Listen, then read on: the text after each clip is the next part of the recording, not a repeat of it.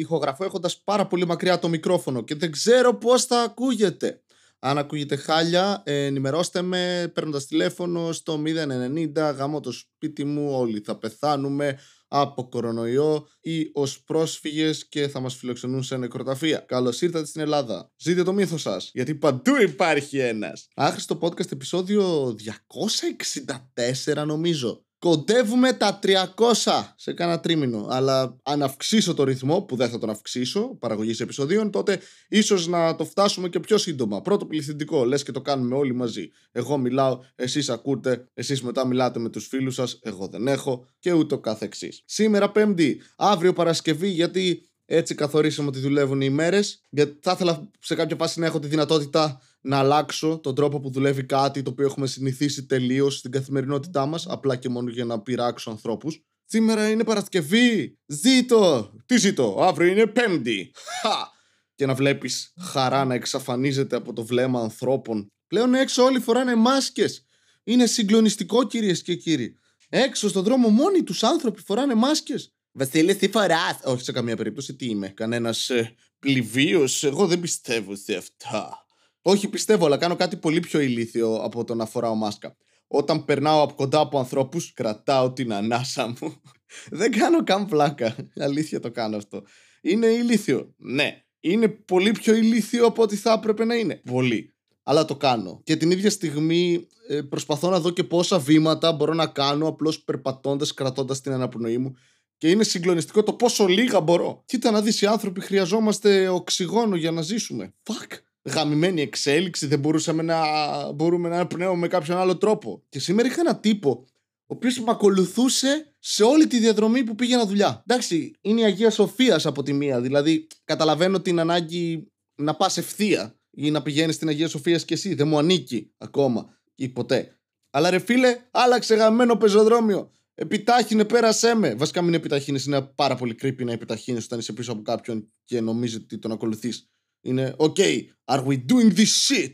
Και ετοιμάζεις να παίξεις ξύλο και με το ξύλο εννοώ να κάνεις α, α, και να τρέξεις προς την αντίθετη κατεύθυνση, πετώντας χρήματα προς τα κάτω, αλλά λίγα λίγα ώστε να τον καθυστερήσεις. Το έχω δει σε ταινίες, τα πιάνει. Ξεκίνησα να βλέπω και τη σειρά Ozark με τον Bateman, που είναι το Breaking Bad, απλά με μια ολόκληρη οικογένεια να κάνει Breaking Bad. Αν αυτό αλλάζει στην πορεία και δεν ξέρω τι λέω, τότε συγχωρήστε με όσοι το έχετε δει. Sorry master. Σε άλλα νέα, συνεχίζω να μιλάω στα τηλέφωνα με μπρουτζόβλαχους και τον λέω με όλο το μίσος αυτής της λέξης.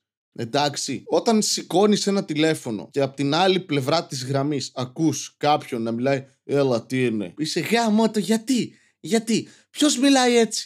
Γιατί είσαι τόσο βαρύς, τι σου συνέβη στη ζωή σου? Προσπίσουσαν όλους τους υπόλοιπους ότι όλα πηγαίνουν καλά. Θέλω αυτή την ψεύτικη χαρά που έχει η κοπέλα που σου πουλάει πράγματα στο τηλέφωνο.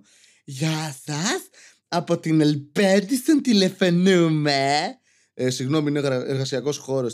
Α, είστε αρμόδιος? Αν ήμουν αρμόδιος θα σου απαντούσα ότι εγώ είμαι αρμόδιος.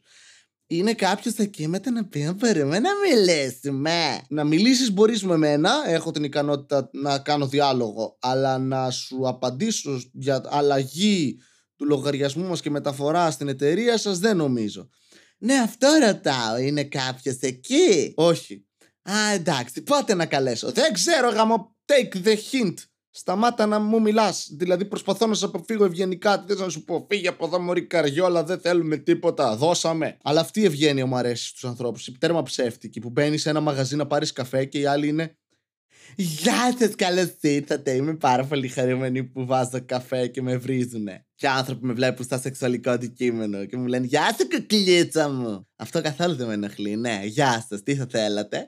Είναι σαν το τζόκερ ό, όλοι αυτοί οι άνθρωποι που είναι τέρμα χαρούμενοι και καλά. Αλλά αν δεν είναι ο άλλος χαμογελαστός σε τέτοιες business, σε τέτοιες εταιρείες, σε τέτοια καταστήματα, σε εκνευρίζει λίγο, σου χτυπάει κάπως. Εμένα τουλάχιστον είναι το «Ε τώρα γιατί είσαι μου τρομές, γιατί κάνεις κατ' δουλειά ρε μαλάκα, τι γιατί?» Αλλά όταν εσύ είσαι αυτός που πληρώνει και εγώ είμαι ο υπάλληλος και σε παίρνω τηλέφωνο και εσύ είσαι «Ε τι είναι, τι, τι είναι γάμο το σπίτι μου, τι θες, εσύ με έψαχνες?» Και μετά σου λέει «Δεν βλέπω τη διαφήμιση. Συγχαρητήρια, αγόρασα γυαλιά, εγώ τι φταίω?» Ε, τι στοχεύεις κόσμο? Ναι, δεν στοχεύεσαι, εσύ έχεις το γυμναστήριο. Ο άλλος το ψάχνει. Θα κάνω ε, μια στόχευση σε διαφημίσεις για να στοχεύσω έναν άνθρωπο. Για να είναι ικανοποιημένος. Δεν θα στοχεύεις άλλο, άλλον άνθρωπο. Αυτό, αυτό μαλάκα, στην Ελλάδα δεν ξέρω αν το κάνουν κι αλλού άνθρωποι, αλλά στην Ελλάδα το μισώ αυτό το πράγμα. Αυτό το τρίπτυχο που υπάρχει, ένα τριγωνάκι πολύ ωραίο, το οποίο δεν είναι τρίπτυχο, αναγνωρίζω το λάθος μου. Οι γονείς μου δεν το αναγνώρισαν. Βασικά το αναγνώρισαν και το ονόμασαν, το βάφτισαν, το μεγάλωσαν, το πλήρωσαν, σπούδασε. Και τώρα κάνει ένα podcast το οποίο τους κοροϊδεύει και αυτοί γίνονται ρεζίλοι στους φίλους τους. Γιατί κάποιοι πηγαίνουν και τους τα προλαβαίνουν. Γιατί σπιούνι, σέρες, δεξί, μαλάκα, τι περιμένεις. Όλοι γερολαδάδες να πούμε, μαυραγορίτες. Κάτι έλεγα τώρα και το ξέχασα. Δε, έκανα παύση πέντε λεπτών περιμένοντας τον εγκέφαλό μου να λειτουργήσει. Αυτό το τρίπτυχο που κανείς στην Ελλάδα δεν δείχνει να καταλαβαίνει. Χρόνος, ποιότητα, χρήματα. Ωραία. Δεν γίνεται να βάζεις budget πέντε ευρώ σε διαφήμιση και να περιμένεις και να το δει κόσμος και να είναι γαμάτη η διαφήμιση και να κρατήσει άπειρο καιρό. Και χέσε με. Και εγώ θέλω να μπω πεντακόσια ευρώ να πάρω ένα γαμάτο υπολογιστή που θα κάνει και πίπες. Δεν συμβαίνει όμως. Εντάξει, όλοι δεχόμαστε και συμβιβαζόμαστε με κάποια πράγματα στη ζωή μας. Εντάξει, εγώ ας πούμε με αυτή τη φάτσα, τη φωνή αυτή, τη ζωή μου αυτή. Υπάρχουν και χειρότερα πράγματα. Ναι, το ξέρω. Τι να κάνουμε. Είπα πριν σέρες και θυμήθηκα μαλάκα. Τα νιάτα μου πάλι. Αυτό με κνευρίζει αυτή η πόλη, ρε φίλε. Ακόμη και στην αναφορά της πλέον. Δεν ξέρω τι σκατά. Πόσες τραυματικές εμπειρίες έχω από εκεί πέρα που δεν τις θυμάμαι και απλά είναι θαμμένες στο υποσυνείδητό μου. Όπως τότε που παίζαμε μπάσκετ, ξέρω εγώ, στο Λύκειο με φίλους μου κτλ. Δίπλα το σχολείο, δίπλα στο σπίτι μου. Πηγαίναμε, παίζαμε μια χαρά. Αλλά κλασικά παίζαμε μπάσκετ σε τσιμέντο και όχι σε απλό τσιμέντο, στο αυτό το χαλικοτσιμέντο που είναι χαλίκι και τσιμέντο για να σιγουρέψουν ότι όταν θα φτάσεις στα είκοσι πέντε σου δεν θα μπορείς να περπατήσεις. Θα, θα έχουν φύγει μηνίσκοι, χιαστοί, ψιαστοί, ομεγαστοί, όλοι θα έχουν φύγει. Θα έχουν πάει μια βόλτα και θα περπατάς με καροτσάκι εσύ. Θα παίρνεις το πι της προγιαγιά σου, το κρατάτε για πρίκα. Αλλά είχαμε συνηθίσει να παίζουμε σε αυτά τα μέρη που είχαν πέτρες κάτω. Είναι αυτό που κάνεις τρίπλα παίζοντας μπάσκετ. Και η μπάλα δεν επιστρέφει στο χέρι σου, ξαφνικά βρίσκεται σε μια άλλη διάσταση, σε ένα παράλληλο σύμπαν. Και είσαι, μα γιατί! Γιατί κάτω έχει είκοσι χιλιάδες πέτρες, έχει βότσαλα, παραλία είναι αυτό το πράγμα. Με βότσαλα, δεν είναι γήπεδο μπάσκετ. Αλλά είχαμε μάθει πώς να παίζουμε σε αυτά τα μέρη. Οπότε, όταν ερχόντουσαν καινούργοι τύποι να παίξουν απογεύματα εκεί πέρα, φοιτητές από άλλα σχολεία τύποι, εμείς τους πηγαίνουμε και τους βάζαμε στο χειρότερο γήπεδο με τα περισσότερα χαλίκια, γιατί αυτοί τριπλάραν, τους έφευγαν οι μπάλες και εμείς ήμασταν, α, εμείς ξέρουμε πώς παίζουμε εδώ. Χωρίς τρίπλα κυρίως, πάσα, πάσα, σουτ. Ακριβώς σαν μια καλή παρτούζα, παιδιά. Πάσα, πάσα, σουτ. Και αυτά τα, τα μονά που παίζαμε ως παιδιά στο μπάσκετ, ρε φίλε, έξω. Πώς βγαίναμε ζωντανοί από αυτά, ρε φίλε. Που έρχεται πάντα ένας μπετόφλακας τρισκαθίστερος. Δεν θέλει, δεν πρέπει να λες αυτά. Ε, μα ήτανε, ρε φίλε. Και δεν το λέω ότι είχε κάποιο πρόβλημα νοητικό. Είναι ότι απλά επέλεγε να είναι τρισκαθίστερος το παλικάρι. Ερχόταν ο άλλος, έμπαινε με αγκώνες, που σημαίνει κρατάω την μπάλα στο στήθος μου, οι αγκώνες μου απλώνονται. Μεγαλώνουν, τους ακονίζω στο σπίτι και κάνω και τους κουνάω σαν βλαμμένο, σαν ψάρι που βγαίνει στη στεριά και δεν μπορεί να αναπνεύσει κούνους αγκώνες, ρε μαλάκα. Ήταν... και όποιον πάρει ο χάρος και φεύγανε φρύδια, μάτια. Του λέγες, ρε μαλάκα, φάουλ. Τι φάουλ, ρε, φάουλ. Αλλά όταν ξεκινάει το παιχνίδι, πάντα για όσους δεν ξέρετε, λέμε όταν το ζητάς το φάουλ το παίρνεις. Και όλοι εκείνη τη στιγμή συμφωνούμε στην αυταπάτη μας. Ότι δεν θα υπάρχει ο μπετόβλακας που θα είναι φάουλ. Τι φάουλ, σε κοίταξα. Ναι, ήταν επιθετικό βλέμμα. Ή θα υπάρχει ο άλλος τύπος, ο οποίος θα είναι τι φάουλ, δεν ήταν φάουλ.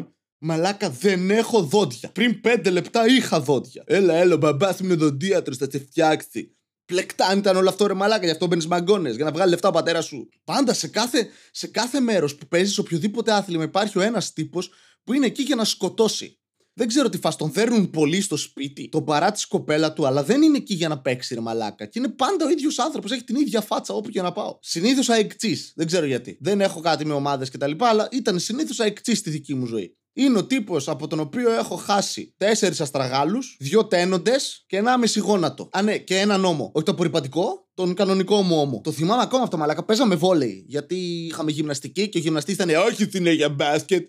Τι σε νοιάζει, τσένα ρε μαλάκα, γυμναστίζεσαι. Κάτσε κάτω, πιέσαι τον καφέ σου και εκεί τα κολαράκια τώρα, παιδόφιλε. Εσύ το διάολο. Και παίζω εγώ μπλοκ. Γιατί ήταν πιο χαμηλό το φιλέ και νόμιζα ότι είμαι ψηλός. Δεν ήμουνα, δεν πηδούσα καν ψηλά. Απλά το πίστευα, εντάξει. Ένα παιδί μπορεί να ονειρεύεται. Συνήθως εφιάλτες, αλλά μπορεί. Και πάω για μπλοκ και έρχεται ο άλλος που παίζει ρε μαλάκα πίσω, λίμπερο.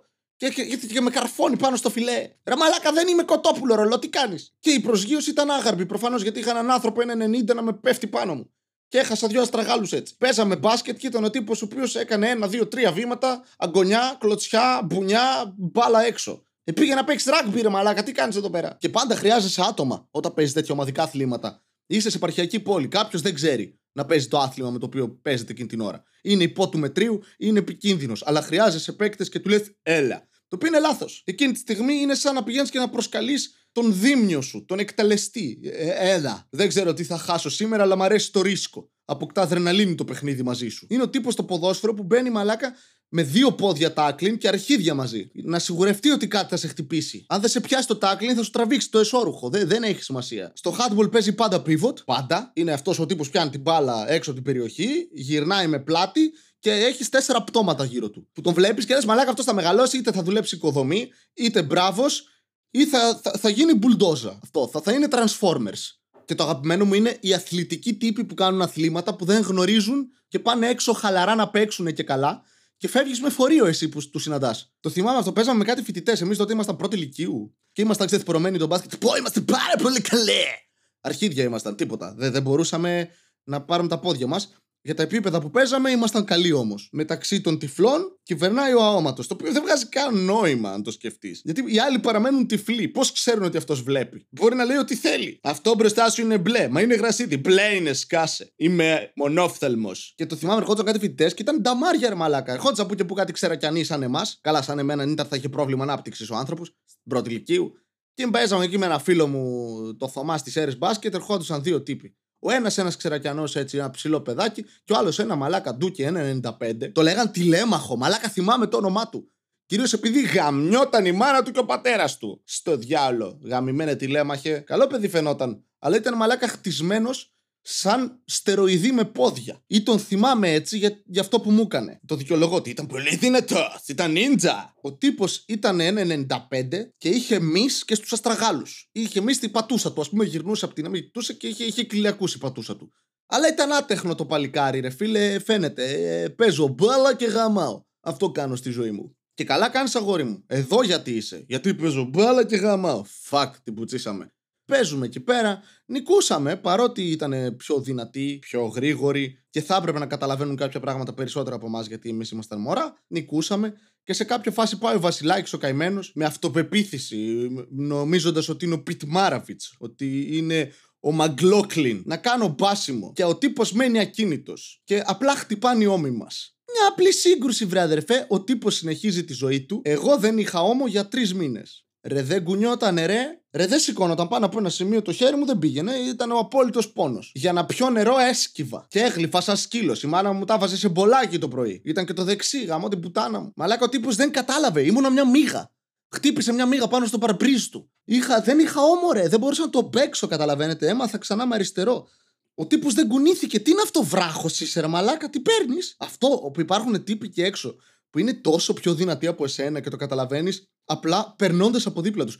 Είναι σαν ο αέρας να περνάει με, με άλλη ορμή από αυτούς. Είσαι μαλάκα, κοίτα το διάβρωση! Και πάντα έχουν αρχαία ονόματα αυτοί οι τύποι. Εντάξει, πλέον ξέρουμε, είναι χρυσαυγίτες, αλλά τότε δεν είχα ιδέα. Τηλέμαχος. Άντε ρε μαλάκα, σκότωσε κανένα μνηστήρα, μη σου γαμίσω. Δεν θα το έλεγα ποτέ από κοντά, γιατί μετά θα έπαιζε guacamole με μένα. Αλλά ακόμη όταν λέω το όνομα τηλέμαχος, πονάει λίγο όμως μου. Έχω ένα. Ένα shadow drama στον ώμο. Και ποτέ δεν κατάλαβα γιατί αυτοί οι άνθρωποι παίζανε με εμάς. Πήγαινε κάνε σεξ ρε μαλάκα. Τι κάνεις, παίζεις μπάσκετ με παιδάκια? Δηλαδή, αν νικήσεις, χαίρεσαι. Είσαι, ε, νίκηθε έναν τύπο που ήταν ένα εξήντα κάτι. Και όταν με ακούμπησε, εξεράγει. Πήγαινε να εκραγείς πάνω σε καμιά κοπέλα ή κανένα αγόρι, αγόρι μου. Άντε τώρα σε μας να παίξουμε μπαλίτσες μέσα στα χαλίκια και να χάσουμε τα γόνατά μας. Σε παρακαλώ πολύ, λίγα πράγματα έχουμε να χαιρόμαστε σε αυτόν τον κόσμο. Ότι να νομίζουμε ότι είμαστε καλοί στο μπάσκετ και ότι κάνουμε καλό σεξ. Μη μας λέτε, πείτε μας ψέματα. Εξαφανιστείτε. Άμα δεν κάνεις σεξ με γυναίκες, ξέρεις ότι είσαι καλός. Κανείς δεν μπορεί να σου πει το αντίθετο. Το ίδιο και στο μπάσκετ. Φύγε, ψηλέ γυμνασμένε τύπε, καύλωσα. Αυτό ήταν το Άχρηστο Podcast λοιπόν, με ένα ομοφιλοφιλικό